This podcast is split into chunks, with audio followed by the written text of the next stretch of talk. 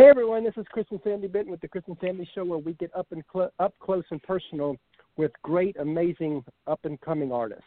And boy, do we got a great show for you today. We've listened to a couple of her songs, and you're in for a treat today. Um, we got Morgan Myles, and I, t- and I met her through Allison Steele from Two Still Girls a while back. I mean, I don't know if it was a year ago or something like that, but it's been a while. But she's really awesome. She's going places. You will see her at the top one day. But Morgan, are you here? I am. Wow, thanks for the intro.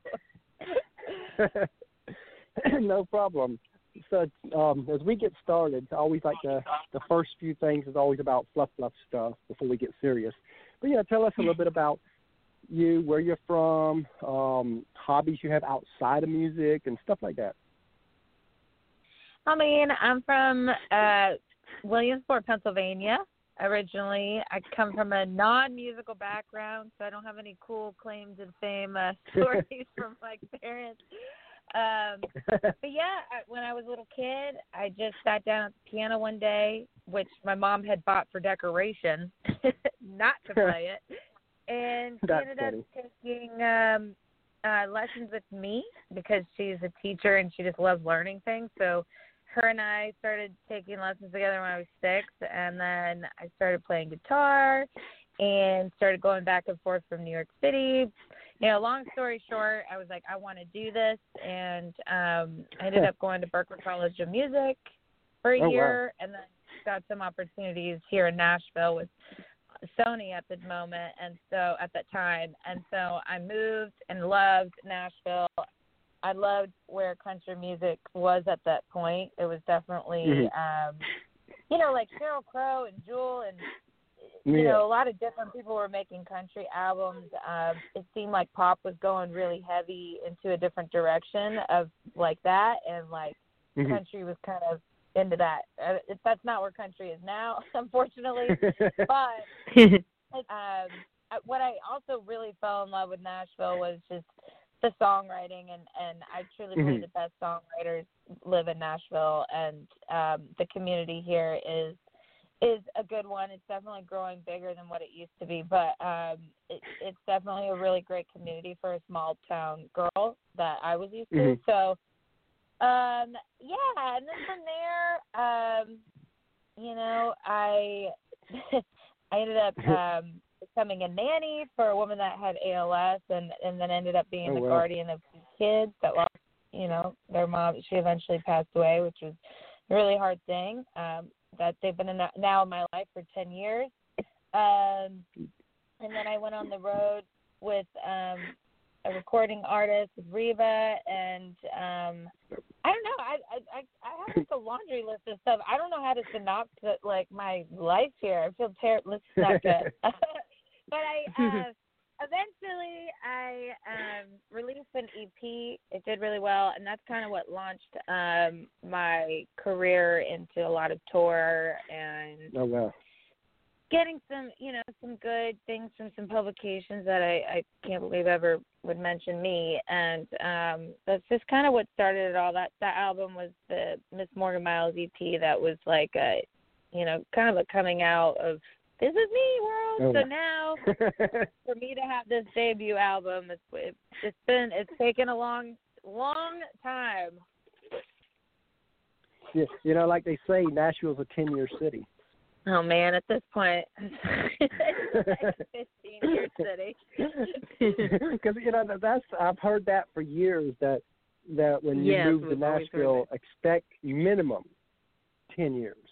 Because when you and when you when you hear Mhm. the stories of many of the big artists and they tell their story, they talk about moving to art to moving to Nashville and and where they lived out of their car and stuff for the first few months and couch surfed and all that, and then and then they said that they had no idea that it was that it was going to take 10, 12, 15 years before all of a sudden something clicked, and that one album went crazy, and then they've been big ever since. Yep, it's it's a really crazy world. I mean, and and I think I mean, and granted, a lot of things have changed now too, with like how music's released and you Mhm. know this whole thing with radio, which has made it even harder for females. So I mean, it's And we're I, I don't there. think there's a rhyme or a reason is really the moral of the story. I think it comes down to really good music and a lot of luck um and hard work really and determination. You know, I think it's Yeah, remember- survival of the fittest. you know, I remember um, when we interviewed Allison Steele, since y'all are friends. Um, we interviewed Allison Steele back in 2014, and one of one of my questions back then was, "What would you, what advice would you give a new person?" And although she's went a different route now, as you know, I still believe that this this is so much truth in this because I think that this is why people don't realize what it takes. But she got in. I remember she said that this is going to be, and she said this was her exact words. She said, "This is going to come funny coming from somebody um, who's full time in this." She goes, "But if your heart will allow you to do anything else outside of music," she says, "Please go do that because the sacrifices here are horrendous." Mhm. She said, "Unless you can be all in, don't do it." Except for unless you keep it as a hobby. Of course, she's not saying don't do don't sing. You know, she was saying Yeah. keep it as a keep it at a hobby level. But she talked about Yeah, the I mean sacrifices that they have to make. it's a lot. Yeah, I'm not gonna lie. The struggle is real. I mean, it's just not easy and it's just it is it's a really, really hard thing. I think that's why you you know, but here's the thing, if you don't if you Mhm. don't true if you're not here for the right reasons and music isn't like you know, your therapy and it, it heals you Mhm. and you know, if that's not your purpose in life, you won't you won't go that far with it. Like you only Yeah. you will reach a certain level and you still won't be happy. You'll never be satisfied. I think that's the thing, and there and I think even in life, it doesn't matter what you're what journey you're on, what career you're on. It I think it always comes down to what you think is successful, like what where you want to be, Yeah. and and people I think in this business, it I what I can't stand it gets under my skin when people when Mhm. artists think that they are competing against one another. That is not what music's Mhm. about, like at all. Yeah, you know, exactly. like be who you are. Be that some like be the change. And sometimes it's just like people just if you just are you if you're here because you want attention and you want people to like praise you and stuff, just do yourself a favor and all of us a favor and go do something else because there's there's artists here that are truly here for the right reasons, putting their necks out, doing everything to connect all and be genuine. And it's just something I'm really passionate about because there's nothing more disgusting than an ego. Like Oh, over definitely. yourself. We're making music. It's not like we're curing cancer. I mean, we're hoping to touch some hearts, and and I I do think music plays in a very important role on an emotional level. But um, Very I'm much so. like, it's just sometimes I I just I love when I, I like like oh my gosh, you think you know your blank don't stink, and it sure does. Okay, it sure does. It sure does. yeah, when you talk about the music um, helping people, Sandy has a story. Oh yes, yes. When when I was young, I was bullied a lot in high school, and and music definitely helped me get through that time period. Very healing. Don't don't know where I would be if I didn't have music in my life back then. Absolutely. That's when I started writing music for the first time. Was when Yes. I had three chords. I, I only could play three chords at that point, but it, I guess it goes back to that three chords and the truth. Mhm. Exactly. And, Yes. Um, my first song I ever wrote was called "Everybody Hurts." I mean, so ridiculous, like, but it was Oh wow. um, you know, but it was something that I felt that I could do on my own by myself Yeah. and just kind of write it out. And then it's amazing after you write a song how you feel. Like I don't know why, yes. and it, it's very um, it's it's definitely something that is like calming. Like afterwards, you're Yeah. like, well, that was all worth it because Mhm. I just wrote a really cool song. You know. Yes. Um, so yeah, it's like talking to a therapist, but in a different way. Oh, absolutely. Yeah, because I remember when we first married, I was one of these big into big uh, motivational audio tapes type stuff, which shows how long we've been married. you know, tapes, um, seventeen years. But um, and she was big into music, but I was one of them that didn't, that believed, and I was brainwashed to believe this, that if you were serious about your the whatever profession you're in, your car would be an educational thing, and you would not listen to music. So I was against listening to music, even though I love music. I was against listening to music. She come, we get married, and she's this person that can't live without music. Mhm. Needless Exactly. to say that that it was very quickly I realized, you know, we, we're going to have to compromise here, and Oh which yes. so we did about a so we did a fifty fifty split. We listened to half my and I still believe don't get me wrong, I believe in motivational stuff and all that to help you grow personally. Believe in all that still. But I now understand music moves people. I think music will move people way more than the motivational tape would anyway now. So I I Yeah. got total different feelings.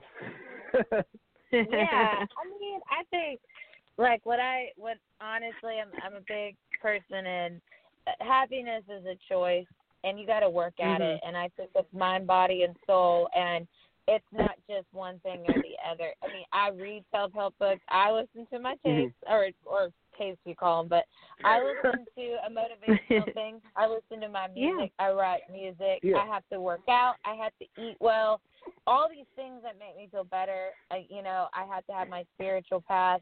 So I mean, Mhm. with that, like, it truly is like you have to you have to keep your mind healthy just as much as your body, and it all goes together. oh yes, so important about the balance there. So at this point, you know, because you sound like a very passionate singer, which we can tell by the songs you definitely are. Um, oh yes. What what drives you? I mean, what drives me? I'm I'm very faith based. I've been through some some interesting things. Like I said, like you know, taking a, care of a woman that had ALS, Mm-hmm. and, and every day just seeing her decline and having these two kids, Wow. and Oh yes. you know, also though, like losing my cousin last year, who Mhm. was like my best friend to brain cancer, and another four year Mhm. struggle. It's almost been back Oh, to wow. back illnesses Oh. kind of lining up. But I know, Oh, you wow. know, it goes for me. What what I just want to, I just am so passionate about just really wanting to help people because we all hurt Yeah. and we all go through things, and life is hard. Life is Mhm. so hard, Yeah. and like, you know, when I, it's just. It's just like I want this music to be a blanket, a hug to them, or an Mhm. empowerment, whatever it needs, just so that people Mhm. know that you're not alone and that Yeah. you know do what you have to do but but you're not alone like we're all here together and some people you know when i when i was really knocked down in my career last year because of really bad i had a really really tough manager that wasn't Mhm. doing really good things disrespected me on every level possible i've Oh, never wow. really been in that terrible of a scenario and Mhm. i was losing my cousin and i just Mm. I, what happened was I got in my life. I really couldn't get myself out of it. I was really, really sad. I was, I was on kind of this rock bottom. And here's Mhm. what music does: when you when you're so isolated, because I felt very controlled by someone else, so I was out of control, and I felt very isolated, and I felt Mhm. like I couldn't get any, anywhere. Now, what's crazy is one thing that you can do by yourself is turn on a song by yourself and you can hear Yep. that music by yourself in that isolated Yeah. place and hopefully go okay maybe i need to go call my mom maybe i need to go take a Yeah. bubble bath maybe Mhm. i need to go walk my dog and hopefully that slowly leads you to a conversation or Mhm. just helping yourself you know it starts with you know loving yourself before anything else and that's been a journey for me and i think the, a lot of the songs i wrote before i really hit the rock bottom that's on this therapy album but Mhm. it was it was this place of me fighting for myself i mean a lot of those Yeah. songs i was like my passive aggressive voice that i felt i couldn't be heard and i was being Oh, so wow. berated that and then uh, obviously the spiritual songs is dealing with like the fact that the inevitable that I was going to lose someone that was super close to my life like this early in life. It was really hard because you know I've lost my grandfather that was tough and, and things Mhm. like that. But when Yeah. someone's 33 years old, it's just like you can't wrap your brain around the faith sometimes, you know. Yeah. And Yeah. it's and and and but I think that's faith. You know you have faith when you continue to to search for that faith, but you know you have it, and Yeah. that's just a place that it's okay to question it. There's nothing wrong with it because you have Exactly. it there. It's just a challenge of how you how where where is this new deeper faith, this new deeper meaning of life going to take you Mhm. this time? Yeah, because yeah, 'cause we just lost my stepmom to lung and brain cancer. Yeah. And she might have been, and we think she's been sick for a while. We just don't know. She just never told nobody, Mhm. and she knew Yeah. because all of a sudden, you know, we just found found out a couple months ago, and then she's already passed away. And and Oh, it didn't give my ti my dad time to realize what was going on, and, and you know, he he's had to go through the death of my mom through cancer, you know, and she passed away six months after my wife and I uh, married. And in fact, she loved Sandy. I wish she could could still been here because she didn't get to see the grandkids or anything. But she um she loved Sandy, my my actual mom mom, and um it was amazing, you know. And she even told me that if I messed it up, she would take Sandy's side, not mine. and and then of course we like a year or so later, um, my stepmom comes in the picture with my dad, and he remarries, and then so she's been in our life for like 15 years. So she's again another mom, and now I got to go through this again. yeah, it's just so tough. and then you're like, you know, and again, like you said, we all question because sometimes, like, you know, sometimes I feel like so many things are crashing because, because again, what we're doing, you know, with this whole the Chris Candy Show, New Country Media, and all that, we're going against the big dogs here too, and it's like, you know, we don't have money coming in, and we don't know where next dollar. So sometimes we're like, okay, God, where are you? You know, 'Cause Yeah. we all question. Yes, absolutely. But I mean, again, it's what do you measure your success on? And and I think people we get we always get lost with what we don't have, and you have to True. continue to remind yourself like how much we Mhm. do have. Um, I think Exactly. as a culture, it's easy to just. I mean, we're. I think our behavior tells us that we should focus on like what we don't have, the lack of. Mhm. Is that- That's true. Mhm. Yeah. That's so true. And li- like I remember Joe Kelly when we interviewed him um, a few weeks ago. That was something he said that he, he said a lot of people when they look at the music industry, they think success is Blake Shelton, Miranda, Carrie. He says I differ. He says I've got friends of mine that that refuse to go to a record label. They don't want to be controlled. They do their music their own way and they're profiting between a hundred and two hundred thousand a year. He says they're living the life. You just don't know it. Yep.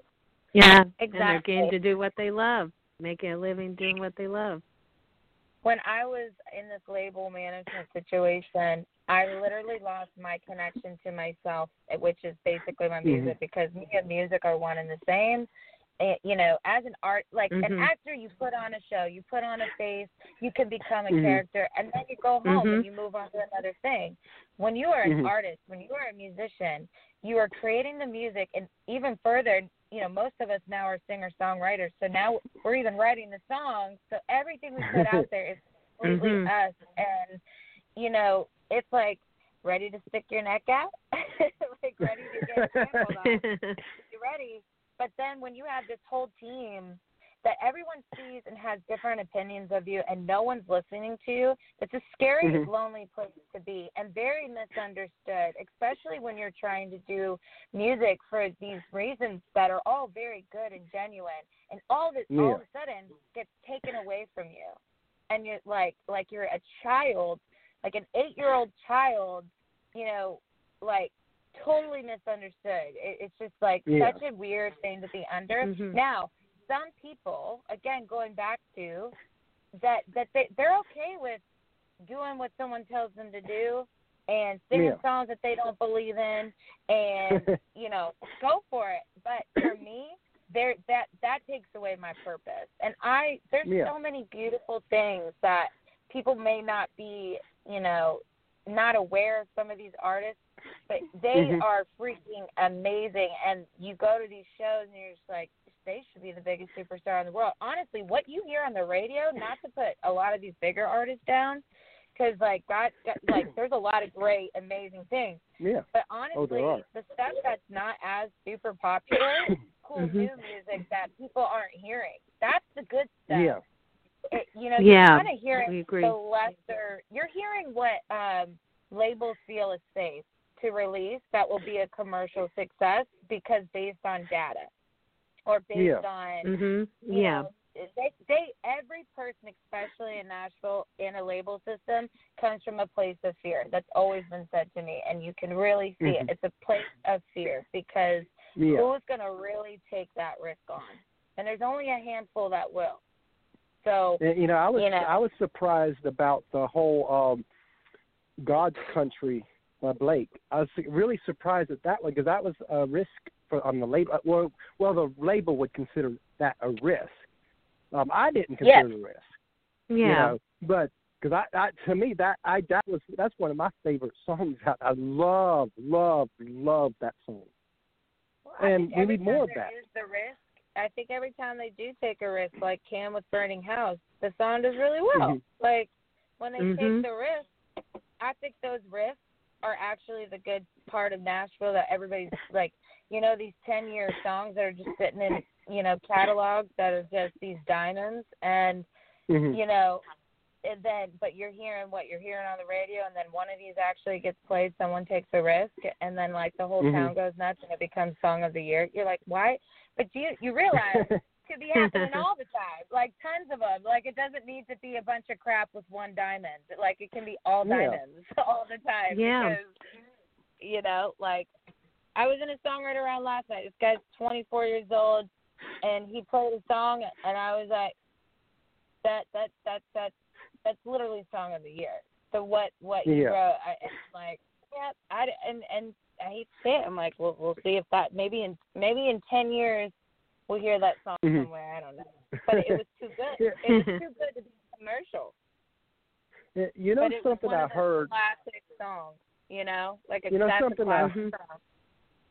Yeah, you know something I heard I couldn't. You know, and I, I guess this is true, but I never heard. I, one of my friends told me that that if a label has an artist that they are really putting money behind, and let's say you're an up and coming artist who kind of who they feel can who can can give your, their artist a run for their money.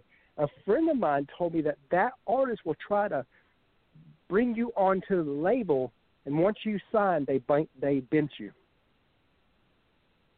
Oh yeah, I mean, so that you're not competing. Also, there's tax write-offs for like for major labels. I mean, it's also like a tax write-off too. And then you also Mhm. have to remember a label. A label has, you know, it all comes down to money. So if you say like Warner, right? Say if I signed with Mhm. Warner, and then two months later they make this big, big announcement that they, they, they brought Kenny Chesney over to Warner. Well, then the Mhm. entire shift of the entire timeline of the label of how anybody's getting released is going to change based on because think about all the money that they just spent for Kenny, and he is going to Yeah. be without without fail going to make money. So it, Yeah. you know, with struggling so bad, they have to basically set it up financially that they can they can wi- they can take more of a risk and take the hit Mhm. because they have to put. They, someone was saying it takes seven million dollars to launch a female versus like one to three for a, a like a male artist. Oh wow! Oh wow. Cause, Because from of what I radio. heard, I, I'm friends with Gabby Barrett's family, and from what they say, um, I guess Gabby did it smart. She didn't, you know, they thought when Gabby didn't win uh, Idol and she came in third, they thought that was the worst thing that could have happened. It actually became a blessing because she wasn't Yeah. tied down yet. And and they were telling me that because she grew her audience since Idol, that when Warner came to her, she got from what they've heard. Now again, that they're only going by what people have told them, but they've heard that Gabby got the biggest deal any rookie's ever gotten. Oh yeah, I mean she created she created like she had more to um work with, like as far as bargaining. Um and And that's what Joe yeah, I said mean- you need to do. yeah, I mean as far as American Idol or or The Voice, I always say you know, if you're going to go on that show, have all that music in your team and everything. Be ready to work whatever wherever you leave that show to to just keep on going going while you have that attention on you Yep. while you have people watching you and still Exactly. you know eh, because at this point like it just seems like a lot of artists almost don't don't they're they're not able to go anywhere from there but obviously Mhm. i think gabby probably did have a lot of good team around her to go you know we're going to use american idol as a platform to get you to go further not not this is the end all be all you need to win this is just going to be Exactly. a stepping stone as a marketing promotional tool to get you in front of people and and and like what Joe said, that was one of the things that he said when we talked a, um, a few weeks ago. He said that if you want to be signed by a big record deal, even if they're coming now, he says if you say yes, you're screwed. They done screwed you. You just you might not think so, but they screwed you. He says build your base local, build your base regional, and start working on building a big enough following so when they do come, you pull the strings, not them. Exactly. I think what most artists think, and I've been the culprit too. You know, I I think that's what I don't know that you're just raised to think this. Like, get the Mhm. big record deal, get everything, but you realize you're starting at, you're putting yourself at such a like vulnerable position, and in Yep. all their hands, all control, because as as things might not work out for, for you, and it's not even based on your talent or whatever it's just maybe some things aren't lining up for you and you start to lose lose lose lose there's i where i want to come as an artist is like i want to start building my foundation slowly and adding on Yeah. those things to keep building Mhm. say an empire that hopefully gets me just to a place Yeah. that i can do music the rest of my life and know Amen it and that. be secure with it and not feel like what if i don't ever like the anxiety of like what if i just can't continue doing what i love i don't want to be in that vulnerable place for the rest Yeah. of my life but i want to you know be making music like Emmylou Harris with gray hair you know just Mhm. like you know that with these relationships that i built my whole life around you know and Yeah. that that I just want to make music for the goodness of it and you know from from the way that you know I think we all think we have to go about it this is where we hear these horror stories and you know granted I wasn't on a major label but I was on a label with a, management thing and it it was really really awful it was a terrible experience Oh wow. and and granted I do it does come down to people and your environment and there's Mhm. just people people see money. Music business Yeah. the reason why people get in the music business is because it is a gamble when it comes to the to there's a huge payoff.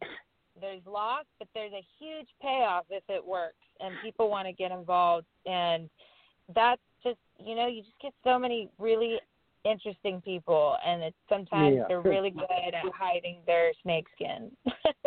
Yeah. Mhm. So I now like that. you know, skin. That should be a new song. Snake skin. Oh. there you go.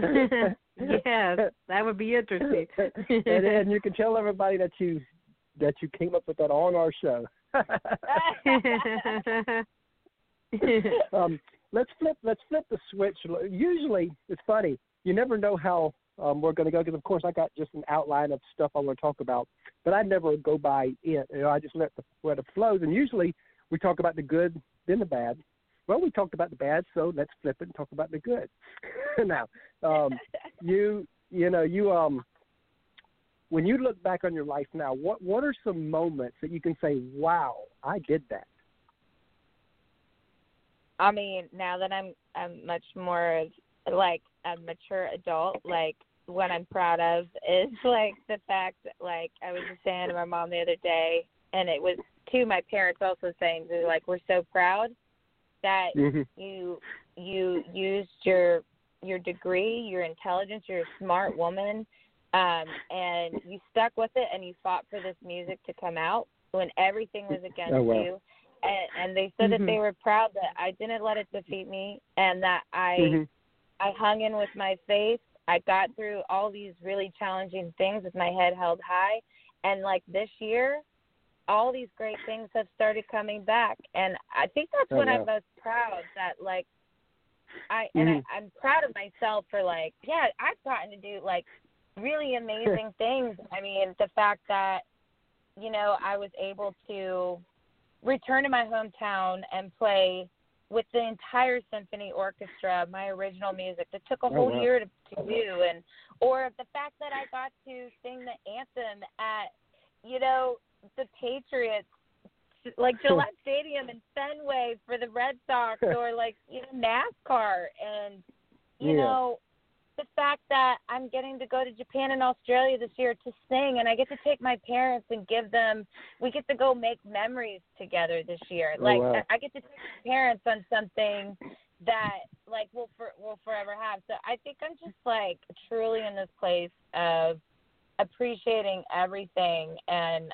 um you know again it, it's definitely something that I'm just proud that I'm not in that place anymore. What a like when you're down and out, like oh, it's Mhm. tough. You can't see the light. So I think Mhm. I just think um, you know it was one hell of a year, but I do feel very blessed that um, it was a hell of a two years. I mean, and, and then I had a year of aftermath. So it was really like a three year Mhm. process of like a lot. And then Yeah. the year prior to that, four years altogether with Max, my cousin, getting diagnosed and you know, Mhm. it I think like I look back and I'm I'm thankful for the challenges God gave me because Yeah. you do have to go through these things Yes. to um really appreciate the little things Your in life. life. And it's the little things of like the sun is shining and I'm very, very blessed to be breathing Yeah. and that kind of thing. So I mean, I've I've gotten to do a lot of really cool things that, you know, like you know, I probably met every huge country star. You know, I was you know, like I was the fact that I even got to like have a conversation with some of these people. it- It's like, Mhm. wow, okay, you know, this Oh, wow. is cool. But That is um, real, really awesome. I don't know. it's funny. You don't know, but you just told us a bunch of stuff. You I'm a songwriter. You could be in a room for Yep. five And- hours. and that's what I love about- and that's what I love about songwriters. Um, the more we get to know songwriters and all that, and that's Sandy's dream is to songwriter. We we write together. When I say write, we write lyrics. We can't do the music Yeah. yet, but one day we will. yes. Um, Mhm. but we um, but with when when you talk to songwriters, and now granted, I guess it's not a hundred percent of songwriters out there. I mean, there's some that are that this might be an exception to, but for the most part, all you got to do is listen to their songs, and you can pretty much tell their life because that's what their oh, songs one are. hundred percent. Yeah. and Yeah. I love that about songwriters. You have to be vulnerable to be a songwriter. Mhm. You don't have to be vulnerable to be a singer, even though I still think you should be.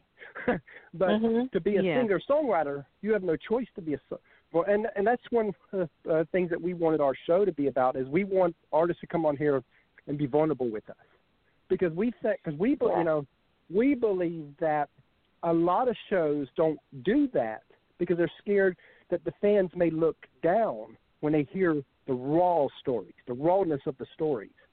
But I believe the opposite. I believe if we can help up and coming artists get their stories out, then that actually will connect them to the right fans.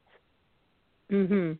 Uh, yeah, you know, I mean, as I get it because I remember, like, you know, in countries like the epitome of like, okay, here's the three things that you can talk about. Don't say this, blah blah blah. I mean, for me, I'm like not good with that. I am an open book, which does put me in a more vulnerable scenario. But here's the thing: I want to connect with people, and I want them to know Yeah. that I am for real and genuine. And Mhm. the thing is, part of like I've been reading a book about vulnerability, and it's actually like a Mhm. huge thing of like growth and maturity. But like, Mhm. if you're ashamed of your past or what you've been through, then you're pen- like you're holding on to so much more like negativity that is Mhm. ultimately like not Holding letting you back. heal either. Because listen, nobody's perfect, and if you are, well, Mhm. tell me what the formula is. Because dang, like that must be nice. like I mean, I think we like you have to say, you know, I don't know. I I find that like I just find it I mean, in this day and age where social media is just like gives you such a platform at this point to really see what someone's doing like every single day. Like I mean, if you're hiding yourself like I this is what I always say. There's artists and then there's singers. There's a huge Mhm. difference. Artists Mhm. are complete. They Mhm. are like, do like it's just the whole package. It's like the whole thing. And then Yeah. there's people that just really like to sing and sing songs, and you, I can absolutely every time tell the difference. wow, that, that's and I so think true. it's genuineness. It's it's because if you haven't connected to your soul as a singer, then you're just singing like, and you can tell like you you gotta like connect, connect, Mhm. and be there. Like every time, why I like to sing songs that I've written, and and not Mhm. that I don't like singing songs that I haven't written.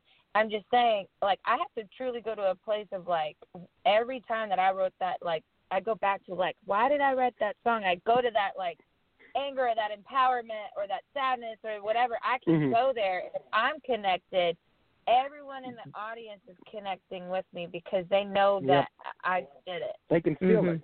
You don't. You don't. They don't Yeah. just hear the song. They feel the song. I know it's like it's like uh, the Jackson Five. Like, can you feel it? Can you feel it? Mhm. I was listening to that this morning. I was. It's been in my head all day. and you know can what? you feel it now, everybody? I think we're ready to take everybody to church here, because that's how I feel Oh. with sanctuary. Um, so we're going to take a small break, and then after the break, we're going to play sanctuary, and then we're going to come back and talk about that song. How's that? Sounds good. All right. Hey everyone, we have partnered with another great podcast called the Sports Guys Podcast. You can find them over at thesportsguyspodcast.com.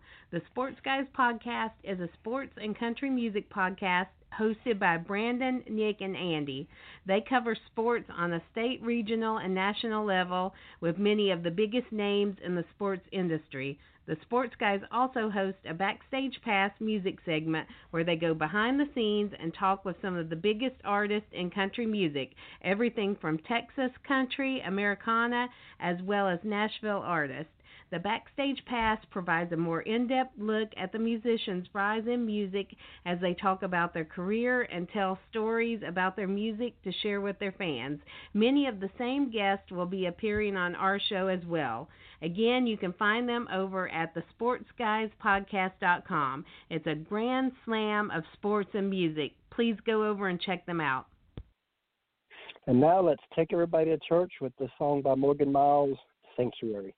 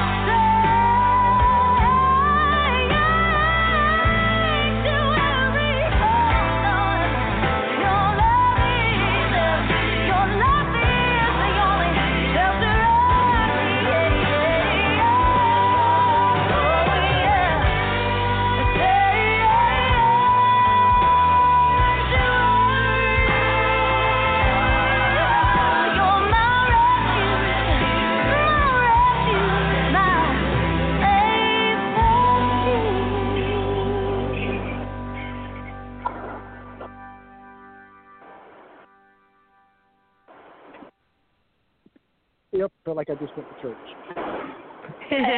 yes, what a great song. Powerful.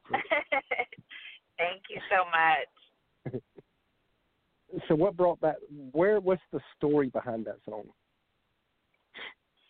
Um, a big part of it was, uh, you know, obviously, um, my cousin had been diagnosed, and um, it was just a really difficult time. So this song was written, quite honestly, more at the early part of his diagnosis, um, but it was Mhm. more of like a prayer for the family, like yeah. a prayer, uh, like we all have to come together and this is Mhm. going to be really tough you know like we we need to come together as a family because like we're going to lose a child like we're losing hmm gonna, Right. and um he- he got a mutated gene of what our grandfather passed away of and hmm um Oh, so wow. we weren't really over it yet you know we we weren't Mhm. really there Yeah. um and so it was just kind of like yeah i mean it was just a spiritual place. I i had like the the melody in my my i had sanctuary and i had the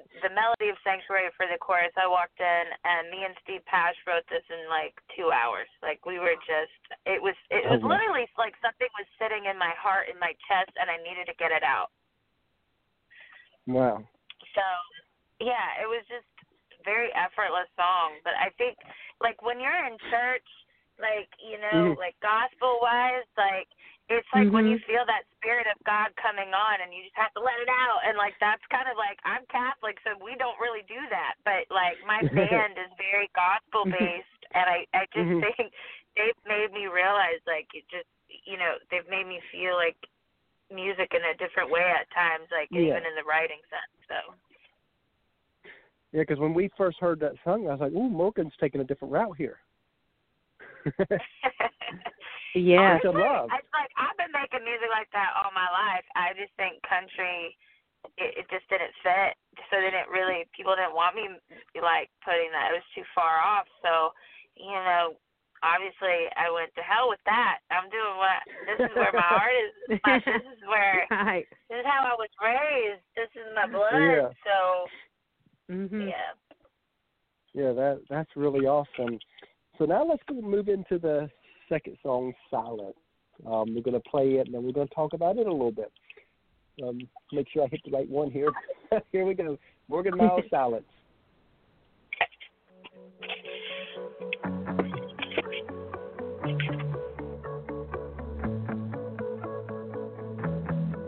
I could call you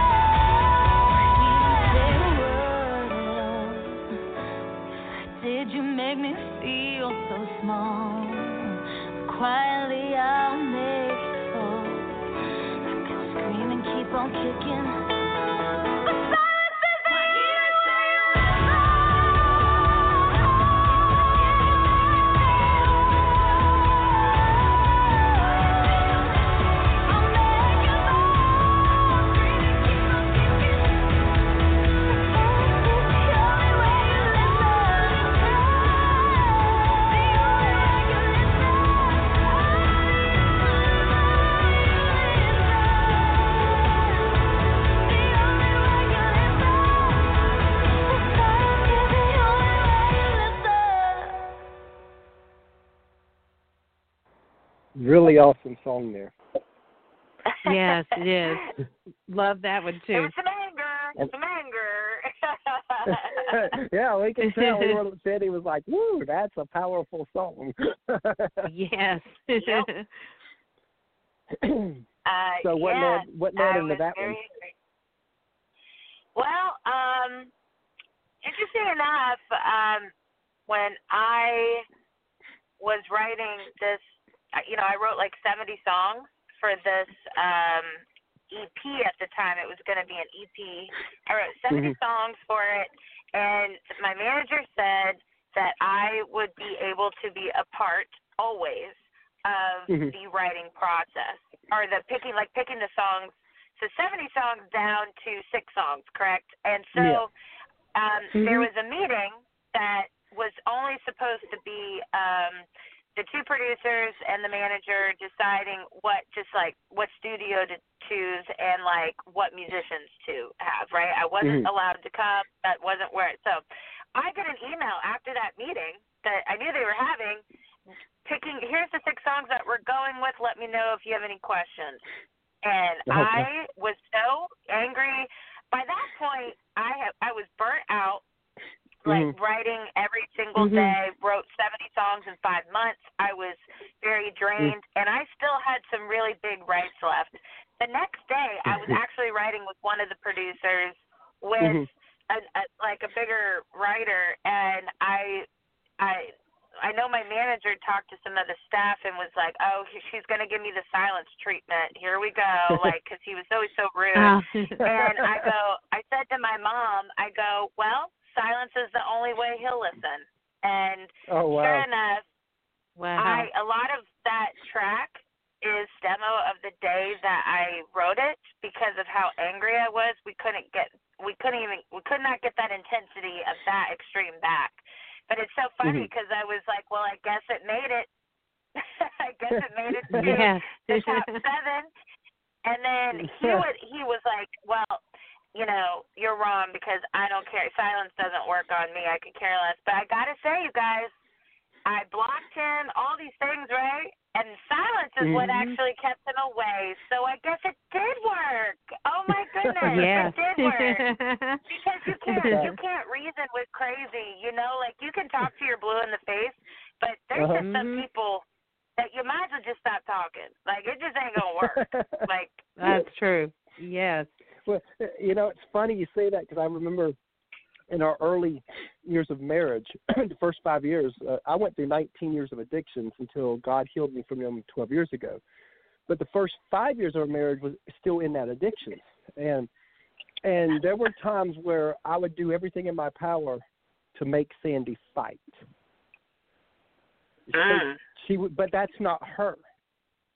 She No, just I like ignore. peace. I'm like, I'm not gonna yell, She, I'm not gonna she fight. would just be silent. She goes, "You're." She even told me one time. She goes, "You're just going to argue with yourself." Mhm. yeah. and so I had to learn quick. You know, her silence was her argument. That's it. Yeah, because it, it forces you to think. It forces you. I think when you start to fight, like first off, that person that's so combative, if I I think being silent forces them to take a step back, process what you just said and did, Yep.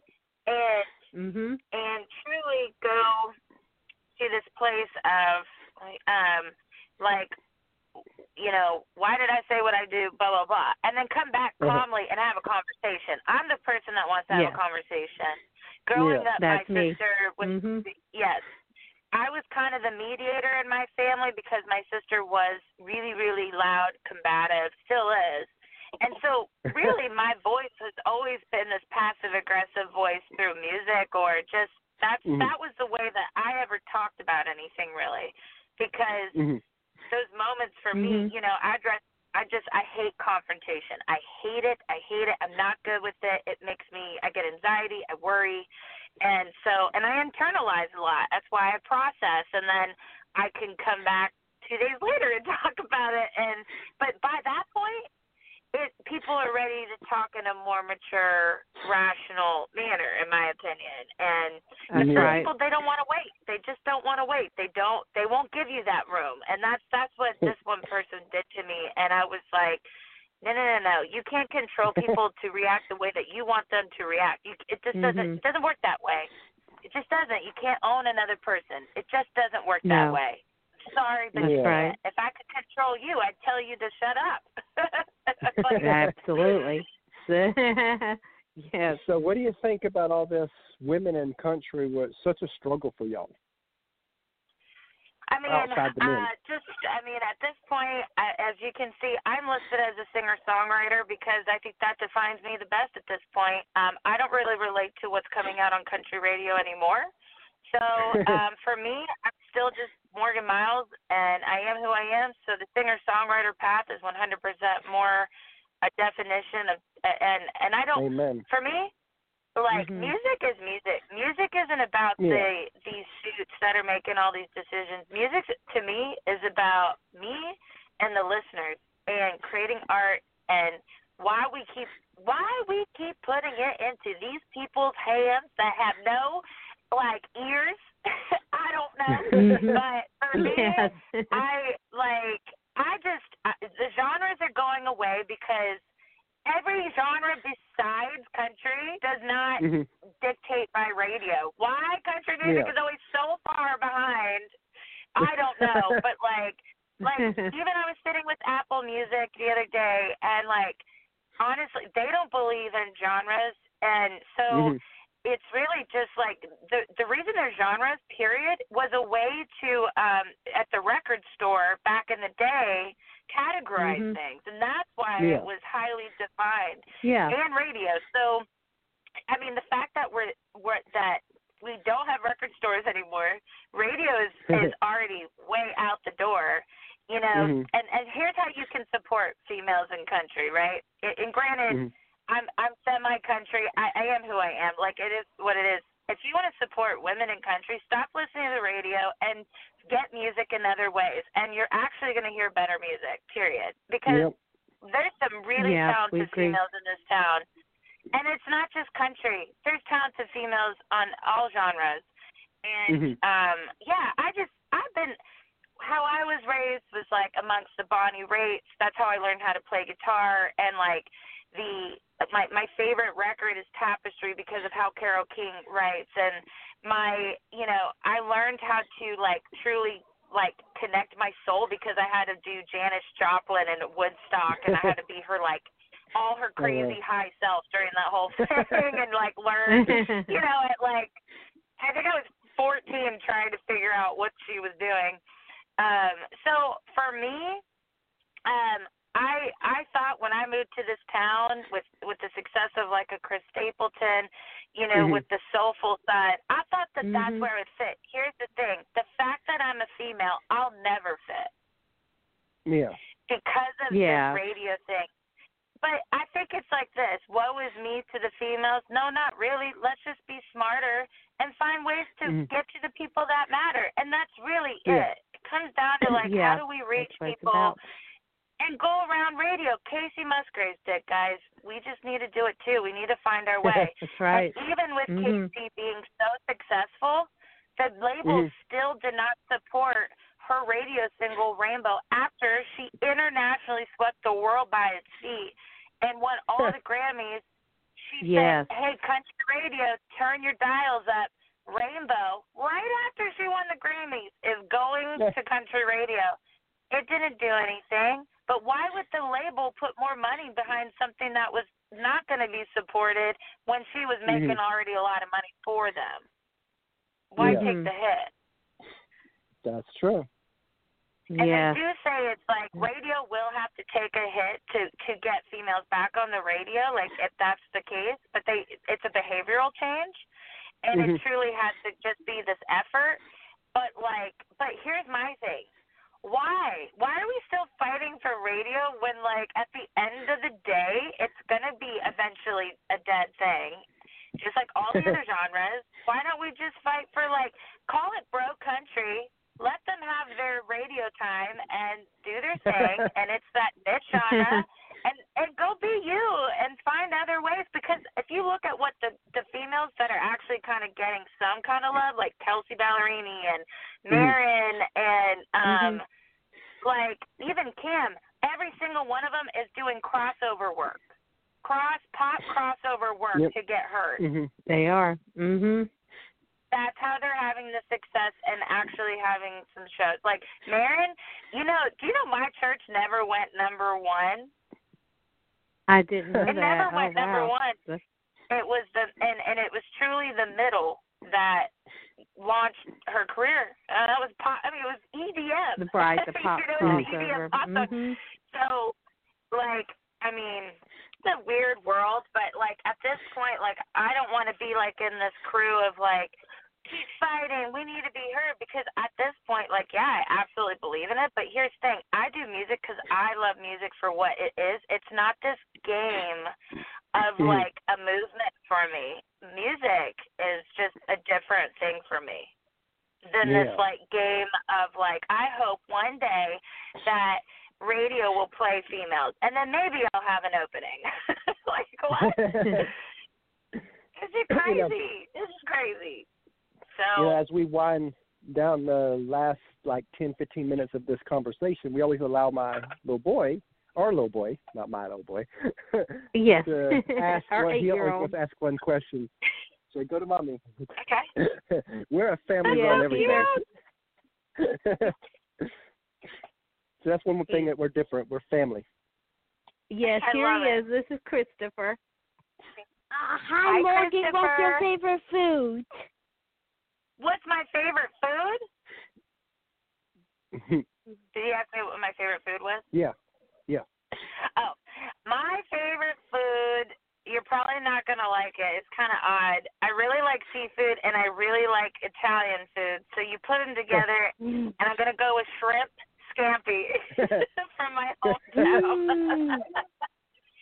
Just like a really good, but but it's it's from this place called Marone's. It's the only place I like it from. It's just the banging most amazing thing on the planet. Now I want to be in Pennsylvania right now, eating a bowl of pasta. It's exactly what I need, right? Bowl of pasta.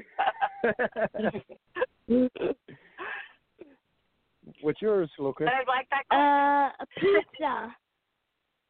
Oh, he loves. oh yum! What kind of pizza? What toppings? Pepperoni.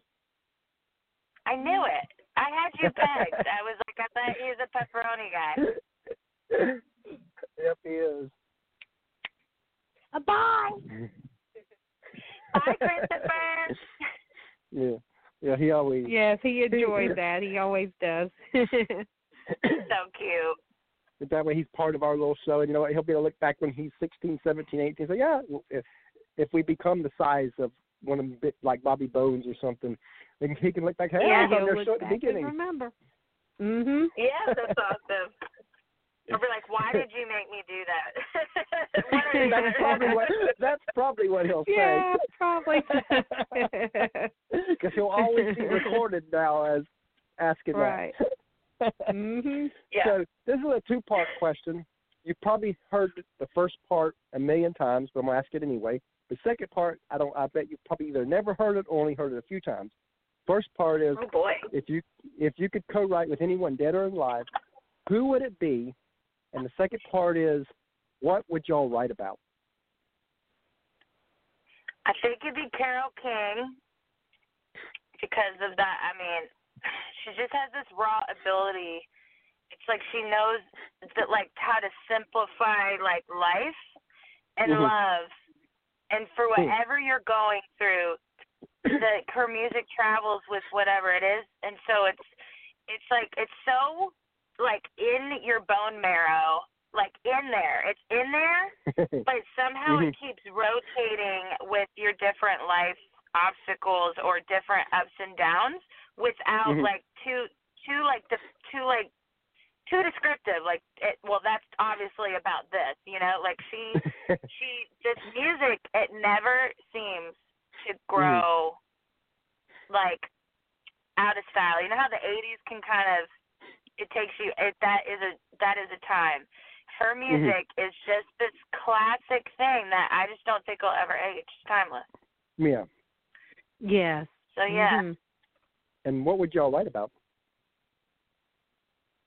life. I mean, the fact that she could make a song like, um, like you've got a friend, like a, I, I, I don't think I've ever written a song like with friend in it and it not sound like to me cheesy. How she can make anything like just sound so real and like just honest. I would, I don't know what we'd write about, Mhm. but I would say. I would say it would be something on the scale of just really just talking about life. Like the other person that's so amazing about that is Lori McKenna. Mhm.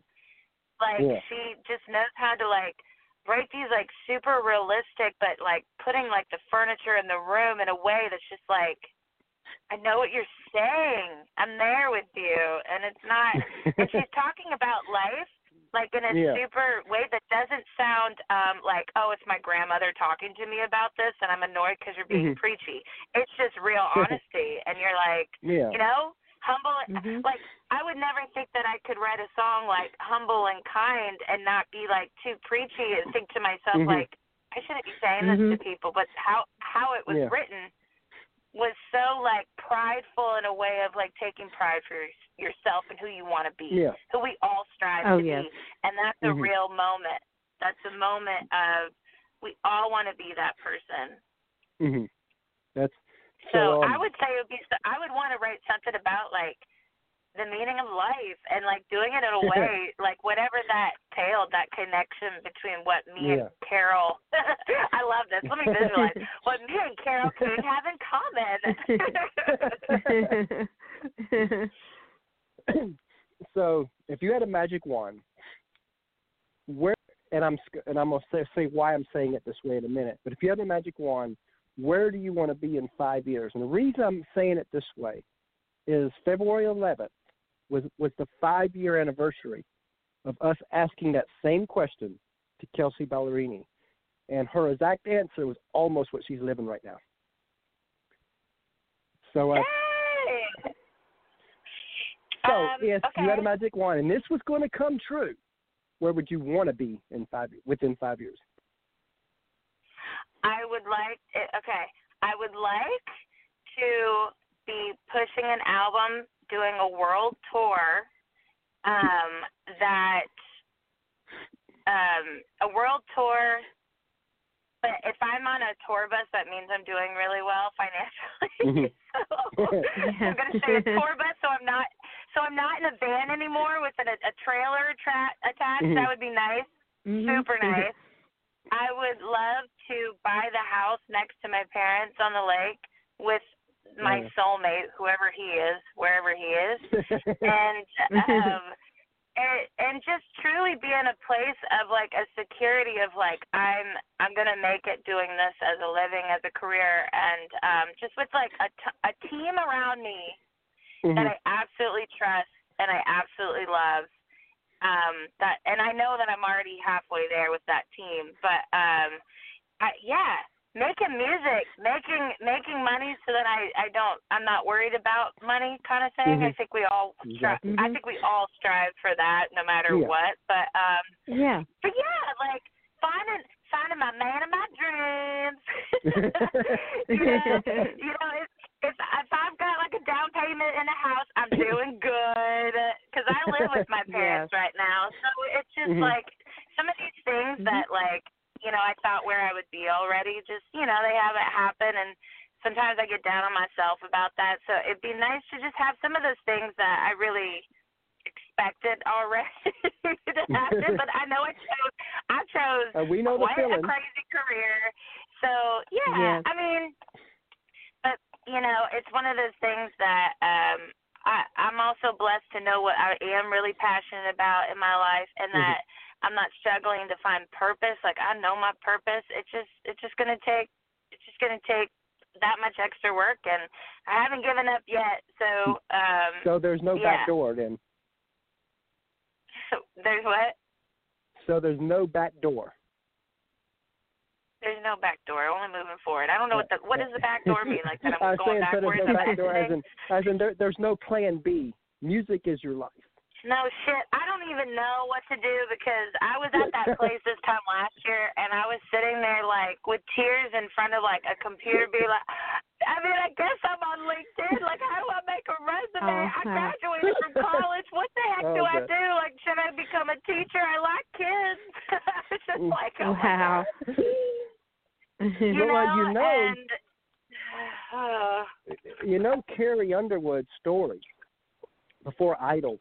She gave up on music, and from what, and I guess it was her grandma or I think it was somebody. It was her family mother, I think. Or her mother. I think it was her um, mom. said hmm convinced her to do Idol, and she says, "Okay, I'll do it for you, but if it doesn't, if this doesn't do anything, then I'm giving up on music and I'm going where my degree is." So she was at that crossroads. I think we all get there. Um, I mean, uh, yeah. I mean, I, That's I when just you find out who you there. are. And you know that that's when you find I- out that that's when you find out is this really a path? Because many people get there and they choose the other route. That's when you know it really wasn't their passion. hmm Right. Absolutely. Um, it- but honestly, it's never until I was like so. To, to, I mean, it took a lot to push me to that that level last Mhm. year where I was just like that hurt um with it because but then Yeah. I, I truly once I sat back I was it's not the music that's hurting me it's really this one person that I Yeah. trusted is just creating a lot of havoc and th- not to be crazy spiritual here but like that's what the devil does he's Yeah, been on this earth for a long right. time he, you know they know what to do they and I think the the closer to God and the more energy that you give out, that you are so like, you know, open and you're this good Mhm. soul. That the devil Mhm. smells that.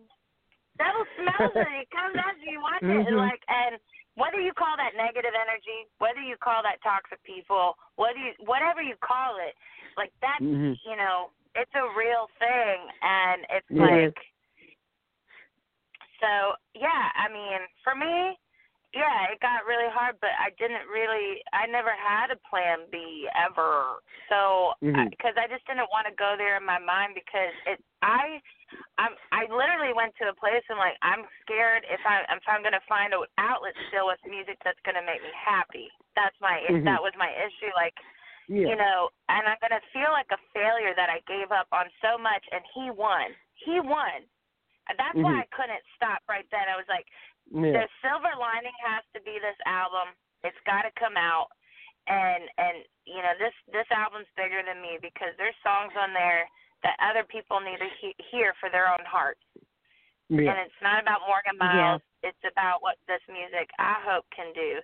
And and then Amen. B was if music is not if if music isn't what I'm supposed to be doing and that it's too toxic for me, let it be on Mm-hmm. different terms after this album comes out. Like let let me be the reason I stop and not somebody that's an absolute Yeah. snake that just Mhm. likes to take people down. Like let it be me that stops it so that I don't go, I can't believe I let him win. Yeah, exactly. That that that was that was powerful. It was really powerful. I'm, It I'm, was. I'm loving this. I should have been a preacher. No, I'm kidding. So, if you knew somebody that was um just getting started, and let's say that they're good, let, let's uh, you know, of course, a lot of people out there they really can't sing, but everybody's told them they can. But let's say that they're good, yeah. And they're, and they've made done a couple of shows, so they're just getting their feet wet. What advice would you give that person from this point? I t- well, what was told to me by by the head of A&R at Sony when I was 18 and moving here, he goes, "You need to go get your heart broke." I'm like, "What? You you haven't had your heart broken?" Which mm-hmm. AKA meant you got to live a little bit and start singing Mhm. from your mm-hmm. heart, from your soul. So I would say, like for me, it's not about like everybody focuses on everything else but the one thing that's important and it's the music and your story of what you want to say so the music but Yeah. the story of who you are who is that person inside that defines you that's different from everybody else reach Mhm. in get vulnerable get real talk about it get the music right and then worrying about then worry about everything else after that but if you don't have something new to say and Mm-hmm. something that's coming from a real place, you you do need to go live a little bit and get your heart broken. Go write, you know, you better write, write, write, write, write. And if Yeah, you're a yeah. crappy writer, you're gonna ha- you'll better. learn eventually like what your sound is, and hopefully get some songs pitched to you, and and then go from there. But like to me, it's about honestly discovering who you are, Mhm. and And, that is you know- the hardest part. Because you know, sometimes people say that that there are people that want to say something, and then there are people who have something to say. And, I, and I, what I'm hearing from you is, be the people who have something to say, that that, ha, that has something to say. I don't need a copycat. We've we've got we've got plenty of Florida Georgia lines. We got plenty of Blake Sheltons. We got plenty Carrie Underwood. But you guess what? Yeah. We Only one of no you. one needs to cop. There's only one Carrie Underwood, right? That's the only That's one right. we're listening Only to. So it's like for me, um, be the new cast. Like be be that person that you know. Like we want to know about you. Like and and that's I mean that's just really what it comes down to. I mean, Yeah. you know, it's about vulnerability again. Go there's a lot of books Yep. about vulnerability. Go read some. Um There was even that. it's something that I um, didn't know a lot about. You know, there was that TED talk on vulnerability. I forget who that. Um, I can't remember. Uh. Brene that's, that's what I'm Brown. reading. oh, yeah, that's what Brene Brown. Have, did you listen to the TED talk she did of that? I didn't no, I have the book, You but need, my friend you, you, Lori need to look actually that up. gave Just me look the at book. just put in just put in her name TED Talk vulnerability, and We you'll find watched it. that. And It's I, awesome. I still remember that. It is awesome. Yep, that's that's why that book was given to me. So now, that's funny. yeah, you know, now this has been really awesome. Um, I could talk all night long, you know, but tell everybody how they can get in touch with you. Socials are me. It's at Morgan Myles Live, and Myles is spelled M Y L E S, and my website's the same. It's morganmyleslive.com. And um, yeah, please reach out, say hello. I'll talk back, and yeah, that's me. because um, you know, as you see, we give artists way more time than most other hosts, right? because we we want your story out there.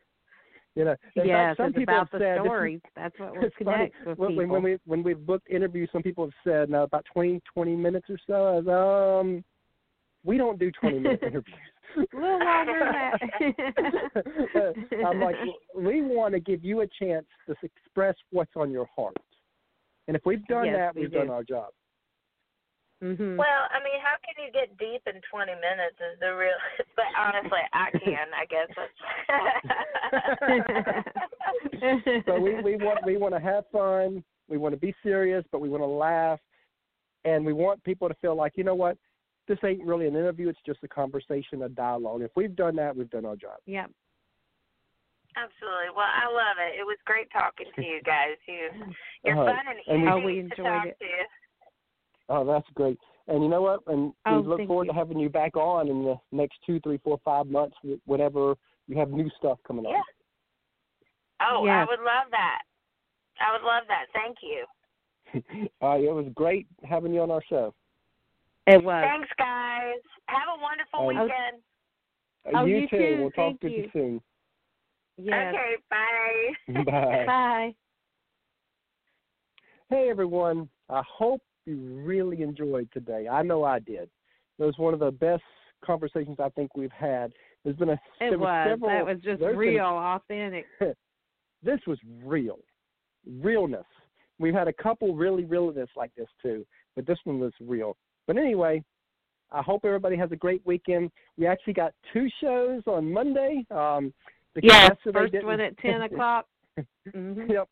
Yesterday didn't happen, um, little glitches, but we rescheduled. So we got two on Monday, and we got pretty much the week filled up. So we will see you on Monday and hope everybody has a great weekend.